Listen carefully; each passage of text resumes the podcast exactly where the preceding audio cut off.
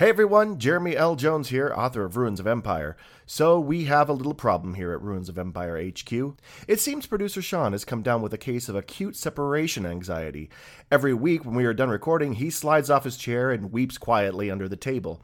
Now, this could be because listening to me reading for hours on end has finally driven him mad, but I like to think it's because that every chapter we read brings us a little closer to the end.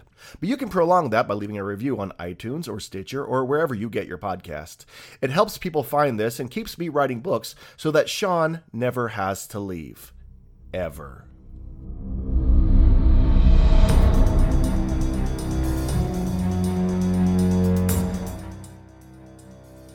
Are listening to Ruins of Empire, Templum Veneris, Book 2 of the Ruins of Empire Project, a serial podcast novel by Jeremy L. Jones, read by the author. Chapter 27 This is where the story of Diana Adriana ends. Contemporaries claim, and historians largely agree, that Adriana left aboard colony ships bound for some unknown planet or moon. Shortly after her last broadcast, armies and civilians all over Brazil began to surrender. Military leaders from the time describe a people that had lost the will to fight. Consequently, Adriana has gone down in history as a ruthless dictator whose true cowardice showed in those last moments as she left her people to die so she could escape her crimes. From The Fall The Decline and Failure of 21st Century Civilization by Martin Raff.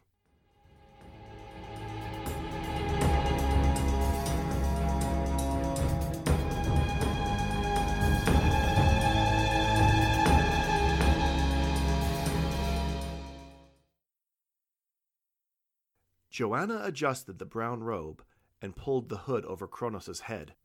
This robe makes me itch. You wear this always. Joana nodded. It is required. I am sorry. I am sorry there's not more I can do. Cronus met her eyes as Joana made the final adjustments. She smiled. I feel a great change coming. Some day soon, maybe. Now, remember what I say. Do not use railcar. It is forbidden for a Kolto who do not tend to Arenha. No matter how heavy or tired you get, do not put down until you reach Modesto Wall. Cronus looked at two wooden crates tied to each end of a yoke. Just how much did you put in those crates? Enough, said Joana, stepping back. The things you brought, and some broken things from here to disguise them from soldiers. But no matter what, do not drop it or stop to rest. And if someone stops you, drop it and run. Cronus finished. Joana nodded. Once you are clear of the wall, you should be safe. You can find your way back to your people, yes? Cronus touched his arm and felt his Eros computer under the sleeve of his robe. Yes. For a moment, the two stood together in the glowing light of several dozen working monitors. The electric lights that Joana had rigged together could barely compare to that from the ship's computers running at nearly full capacity. His biggest regret right now was the thousands of gigabytes that he would have to leave behind. Okay, maybe not his biggest.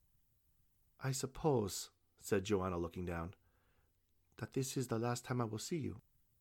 He had let so many moments pass up to that point, and he wasn't going to let this last one go. He stepped forward, took Joana in his arms, and kissed her. He felt her lips on his, smelt her scent like flowers and engine oil, and tasted her breath. It was a moment of perfection as Cronus held her close to him, a moment he never wanted to end. Then Joana jerked away and glared at him for a moment. Then her fist collided with the side of his face. Now, Joana yelled as he fell backward into a pile of debris. You wish to love me now. This time we are together, I think you might be interested. But then you run away. I think you might not like me or find my body attractive. No, said Cronus, rubbing the side of his face. That's not what I meant. And now, right before you're about to leave, now before I never see you again, now. Cronus started to get up. I admit my timing is poor. He flinched as Joana stepped close, hoping she wouldn't take another swing at him, but she just spoke through gritted teeth. You know what I think? I think you want Citizen Girl, but I don't think they want you. But this is your last chance for love in Cytherea, and now you think maybe Joana will do. No, I did not think that. I didn't know how. I mean, any words or thoughts that Cronus struggled to find disappeared under Joana's withering glare. Get out. Never return to me. With that, Joana turned her back to him and went back to the main console. Cronus remained standing there with his jaw still throbbing, trying to find any words to fix the situation, but he couldn't. He took a deep breath, bent down to take the yoke over his shoulders, lifted the crates, and walked out the door of the ship. He paused outside. The wind was blowing harder than it had previously, and the load on his back was already getting heavy. He dreaded the coming journey, but on some level he felt he deserved it. He started walking when he felt his arm vibrating and cursed himself for not disabling his Eros computer inside the ship. That kind of oversight could get him caught. But there was nobody on top of this mountain besides him and Joana, so he decided to take the call. What do you want? Cronus snapped. Oh, Cronus. Althea sighed on the other end. That's a bloody miracle. Are you okay? Where are you? I am physically fine. I am leaving Joana's ship and attempting to sneak out of the city. I will shut down my Eros computer. Wait, Althea interrupted. I need you to stay there. Vago is working on an attack plan, and he's going to need your help. Cronus bent to set down the crates. Vago is attacking what? The city of Cytherea? Does he lack any sense of self preservation? You know bloody well that he does, but sadly we are out of options. Isra's been captured, and it is too dangerous inside the city. But Vago is working with the Corsario raiders outside the city walls. If he can breach the city's defenses, he can take the city. How can I help? We'll need radio communication, but our systems need a boost. Could you relay them through Joana's ship? Cronus looked at the black metallic hulk with its array of strange metal antennae and dishes. It will take some time, but I believe it can be done. It can be done in a couple of hours. If I hurry, then do that. Keep in touch with your progress and be careful. Cronus lifted the crates back onto his shoulder, turned around, and stopped. Somehow, at that moment, the thought of returning to the ship and facing Joana again felt scarier than trying to sneak through a city filled with soldiers who would do unspeakable things to him. At least the soldiers would kill him quickly.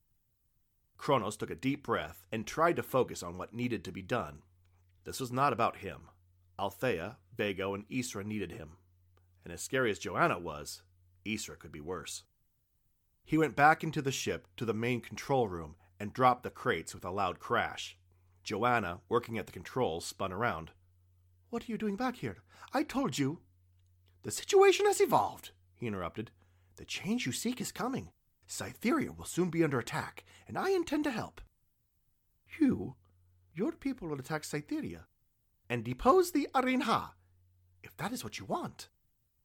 Joana let a smile crack across her face and scooted to the side as Cronus walked up activated the radio, and started making the necessary adjustments. I should tell you, he said as he worked, my people, on Earth. I come from a society trapped in their minds, imprisoned in their own heads. The world outside, the world you live in, it is strange for us. There are many experiences that take place in the world that I still have no knowledge of. Joana watched Cronus work. Her eyes fluttered around the room, and her lips moved as she tried to work out what that meant. When you were here earlier, she said finally, you did find me attractive. You wanted to love me. But I didn't know how. Joana stepped close to Cronus as he worked and leaned just slightly on his shoulder. Maybe then, if your people succeed, I will provide instruction.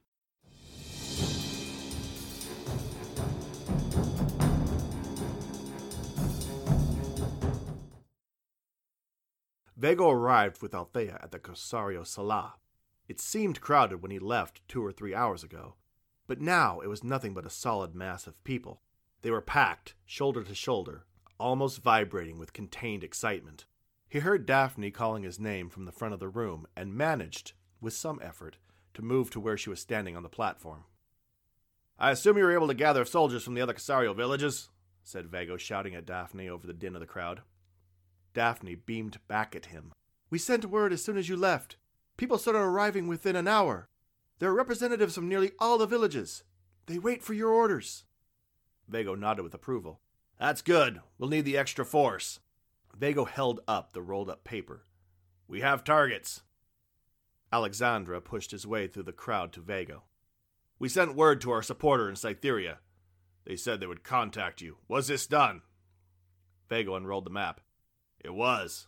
We have seven targets all in different parts of the city. Alexandra examined the paper with suspicion.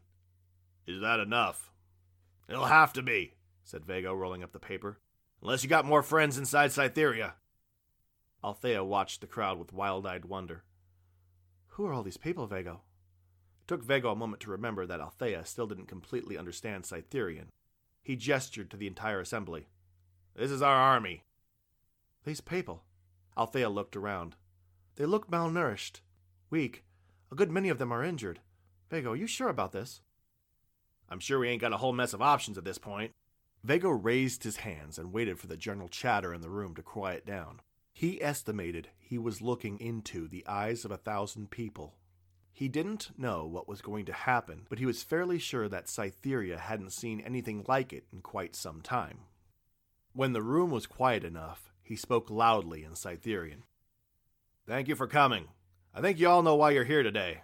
The people I see before me have been forced down the biggest river of shit ever seen by mankind up to this point. The people I see have fought every moment of their lives and watched people they love die so they can scrape out one more wretched day of life. Your Cytherea's trash as far as they're concerned. Something that needs to be thrown away to rot and be forgotten. I think it's time the wind kicks up and the trash blows back into the streets. The crowd cheered. Vago waited until the crowd settled down and continued. We're going on a raid again today. We aren't walking away with a few bags of grain, olives, or fruit. We're walking away with Cytherea itself. We've got seven targets. Farms near the wall. Alexandra will pick a leader for each group and divide you up. The plan is simple. Vago held up one of the handheld radios. Each group will get one of these. The first group attacks, draws the Cytherians to their position. They fight as long as they can, then withdraw back to the wall. At that moment, the second group starts their attack on the other side of the city. Once they fall back, the third group starts, and it goes on like that. Our target is a Sala Grande in the center of Cytherea. The first group to make it there will move inside, take the Arenha, and barricade the Sala. The other groups will arrive shortly. Do not hurt Isabel. We will need her when the remains of Cytherea's army arrives. Once we have the Arenha and the Sala Grande, Cytherea will have no choice but to surrender to us. The crowd cheered one more time. Vago stepped off the stage as the Corsario fighters dispersed to their assigned attack groups. Did you pick up any of that? Vago asked Althea. She shook her head. I lost you after thank you. Huh, shame. Pretty good work if I do say so myself. Well, there ain't much to it. We got seven groups. When one withdraws, the next attacks, and so on. We'll keep the order simple, and Alexandra will help. You listen for the word Recua. It means retreat. You hear that? You order the next group to Ataca, okay? Vago handed her a radio. She took it and repeated the words to herself. Recua, Ataca. Recua, Ataca.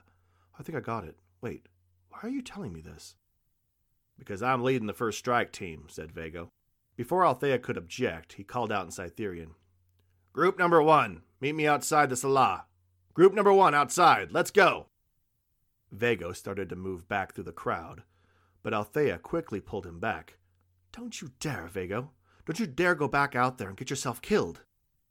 Thanks for your overwhelming flood of faith. I'll be fine. You just worry about what you got to do back here, said Vago, shaking free of her grip. You are injured. Did you forget that? You could barely stand when you got to the shuttle. Now you're going to fight against a group of soldiers that literally spend every moment of every day training. You'll likely rip the dermal replacement, aggravate the wound, and possibly make it worse. Vago pulled a gun from the holster he wore over the ministry green shirt and checked to make sure it was loaded. Fighting professional soldiers armed with swords and shields, to be specific. They don't even allow their warriors bows and arrows. But still, Althea tried to continue her protest, but Vago cut her off. No use arguing, okay? That first group don't hold or don't hold long enough, the whole plan breaks down. I need to be there to make sure we draw as many of those Cytherian Novash to us as possible. Besides, it's probably not me we should be worried about. Really? Who should we be worried about then? We need that transmitter on top of Maxwell Mons turned to the right frequency for this to work, and we're relying on the romantic skills of Cronus to accomplish that. I don't know what state he and that Joana girl are in, but last I checked, it was on the rocks. Vago pulled a radio from his belt and hit the switch. Cronus, are we ready? Vago and Althea waited for a few seconds before Vago tried again. Cronus, are you there? What happens if we can't get the relay working? Concern crept into Althea's voice. We'll have to learn how to shout pretty loud, I think. Cronus! The radio hissed, crackled, and Cronus' voice said, The system is operational. We are ready. Good to hear. Stand by. Smiling, Vago replaced the radio on his belt. Well, if that ain't evidence of divine favor, I don't know what is. I best get to my group. He started to walk to the sala exit when Althea called to him. Vago! He turned around and Althea stammered. It's just, I wanted you to know that. Vago smiled. I know. Me too.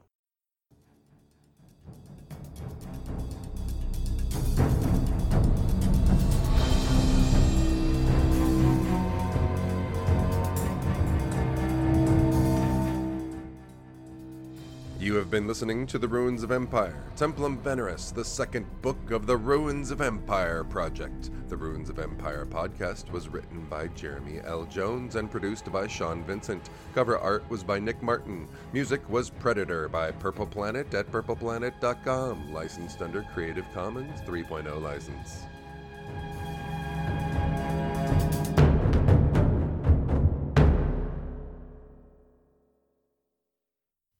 City of Geeks. Independent new media produced in Idaho.